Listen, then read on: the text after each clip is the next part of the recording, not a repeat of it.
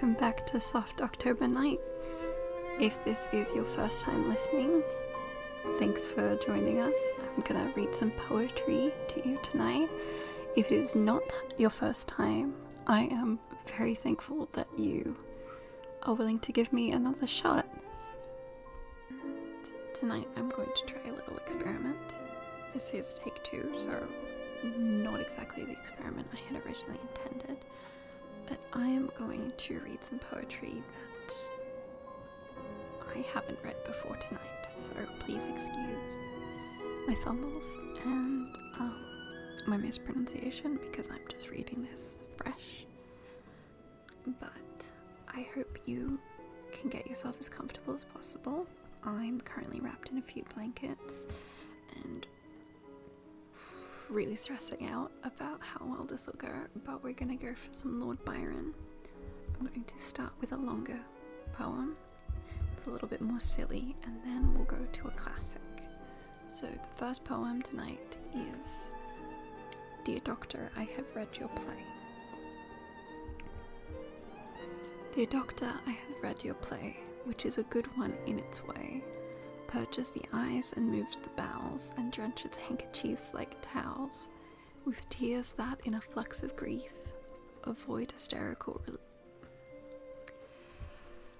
I'll start that again. Dear Doctor, I have read your play, which is a good one in its way. Purges the eyes and moves the bowels, and drenches handkerchiefs like towels, with tears that, in a flux of grief, afford hysterical relief to shattered nerves and quickened pulses, which your catastro- catastrophe convulses. I like your moral and machinery. Your plot, too, has such scope for scenery. Your dialogue is apt and smart. The play's concoct- concoction full of art.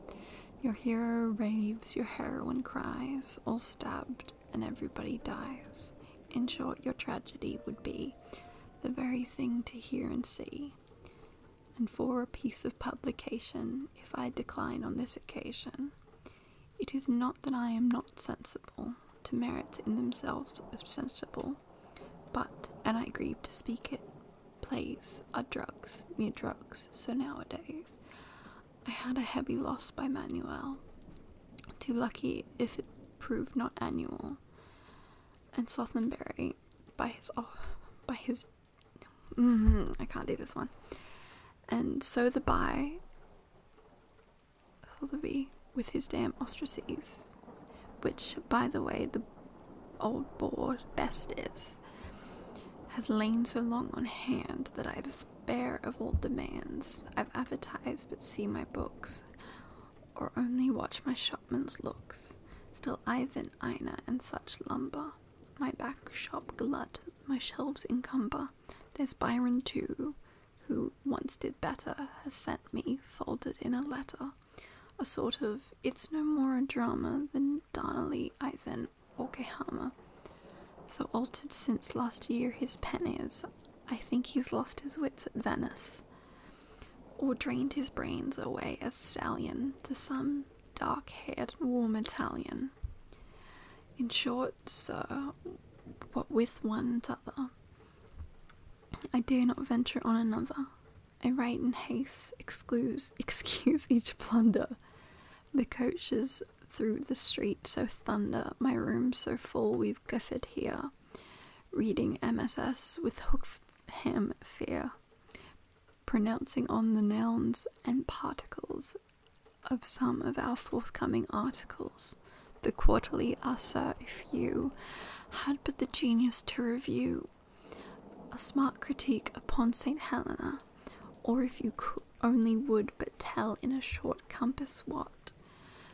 But to resume, as I was saying, so the room, the room so full of wit and bards, crabs, campbells, crookeds, fairs, and wards, and others neither bards nor wits, my humble tenement admits all persons in the dress of gent, from Mr. Hammond to Dog Dent. Party dines with me today, all clever men who make their way. Crabbe, Malcolm, Hamilton, and Chantrey are all partakers of my pantry. They're at this moment in discussion on poor de Staël's late disillusion. Her book, they say, was in advance. Pray heaven she tell the truth of France. Tis said she certainly was married to Rocca and had twice miscarried. No, not miscarried, I opine, but brought to bed at 49. Some say she died at Pabst. Some are of opinion that's hum. I don't know that that fellow Schlegel was very likely to impale a dying person in compunction to try the extremity of unction, but peace be with her, for a woman. Her talents surely were uncommon, her publisher and public too. The hour of her demise may rue, for never more within his shop he pray was she not interred a copy. Thus run our time and tongues away, but to return, sir, to your play. Sorry, sir, but I cannot deal unless 'twere acted by O'Neill. My hands are full, my head so busy, I'm almost dead and always dizzy. And so, with endless truth and hurry, dear doctor, I am yours, John Murray. Now, to tell you the truth, I really enjoy that one. It's quite fun, but as you can tell, I have a terrible, terrible time with it. A lot of pronunciation and a lot of. It's just one long poem, so quite easy to trip over yourself. And I feel like I'm speeding as it goes along, so I do apologize, but it just does kind of make you fall into a rhythm. So, how about maybe as a palate cleanser, we go a little bit more classic and we do read She Walks in Beauty. She walks in beauty like the night of cloudless climes and starry skies, and all that's best of dark and bright meet in her aspect and her eyes, thus mellowed to that tender light which heaven to gaudy day denies. One shade the more, one ray the less, had half impaired the nameless grace which waves in every raven tress, or softly lightens o'er her face. Where thoughts serenely sweet express how pure, how dear their dwelling place, and on that cheek and oh, that brow, so soft, so calm, yet eloquent, the smiles that win, the tints that glow, but tell of days goodness spent, a mind at peace with all below, a heart whose love is innocent. Though, to be honest with you, um, I don't believe Lord Byron would know a thing about an innocent heart. That might be a bit rude, but uh, he did like a, a little bit of a. I don't know what that's meant to mean, but he did get around the bit. Let's try another one. This one will be fresh and unread We still have a bit of time, so let's try And Thou Art Dead as Young and Fair. And thou art dead as young and fair as aught of mortal birth, and form so soft and charms so rare too soon return to earth. Though earth received them in her bed, and oh, the spot the crowd may tread. In carelessness or mirth, there is an eye which could not brook a moment on that grave to look. I will not ask where thou liest low, nor gaze upon the spot. Their flowers or weeds will may grow, so I behold them not. It is enough for me to prove that what I loved and long must love, like common earth can rot. To me there is no stone to tell. Tis nothing that I loved so well. Yet did I love thee to the last as fervently, fervently as thou, who didst not change through all the past and canst not alter now. The love where death has set his seal, nor age can chill, nor rival steal, nor falsehood disavow. And what were worse, thou canst, canst not see or wrong or change or fault in me. The better days of life were ours, the worst can be but mine. The sun that cheers the storm that lowers shall never more be thine. The silence of that dreamless sleep I envy now too much to weep, nor need I to repine that all those charms have passed away. I might have watched thou long decay. Flower in ripened bloom unmatched must fold the earliest prey, though by no hand untimely snatched, the leaves must drop away. And yet it were a greater grief to watch it withering leaf by leaf than to see it plucked today, since earthly eye but ill can bear to trace the change to foul from fair. I know not if I could have borne to see thy beauty fade. The night that followed such a morn had worn a deeper shade. Thy day without a cloud had passed, and thou wert lovely to the last, extinguished, not decayed. The stars that shoot along the sky shine brightest as they fall from high. As once I wept, if I could weep, my tears might well be shed. To think I was not near to keep one vigil o'er thy bed, to gaze how fondly on thy face, to fold thee in a faint embrace, uphold thy drooping head, and show that love, however vain, nor thou nor I can feel again. Yet how much less it were to gain, though thou hast left me free, the loveliest thing that still remained, than thus, than thus remembered thee. The all of thine cannot die, through dark and dread eternity returns again to me, and more thy buried love endures than aught except its living years. I did really like that one. It was quite pretty. Say what you will, and I will say a lot about Lord Byron. He does know how to write a beautiful poem. We wouldn't still be talking about him if he didn't. Do we think three poems is enough for today? I think it might be. And I think, even though it did have some stumbles, I.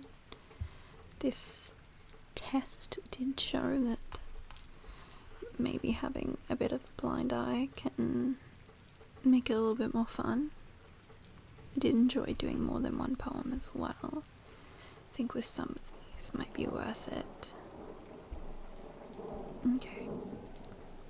Oh, okay. I've I might have proved myself wrong. I think I'm gonna do one more because I am a sucker for mythology and I just found Prometheus. So get ready for some very bad jobs, but gonna maybe close this out with Prometheus.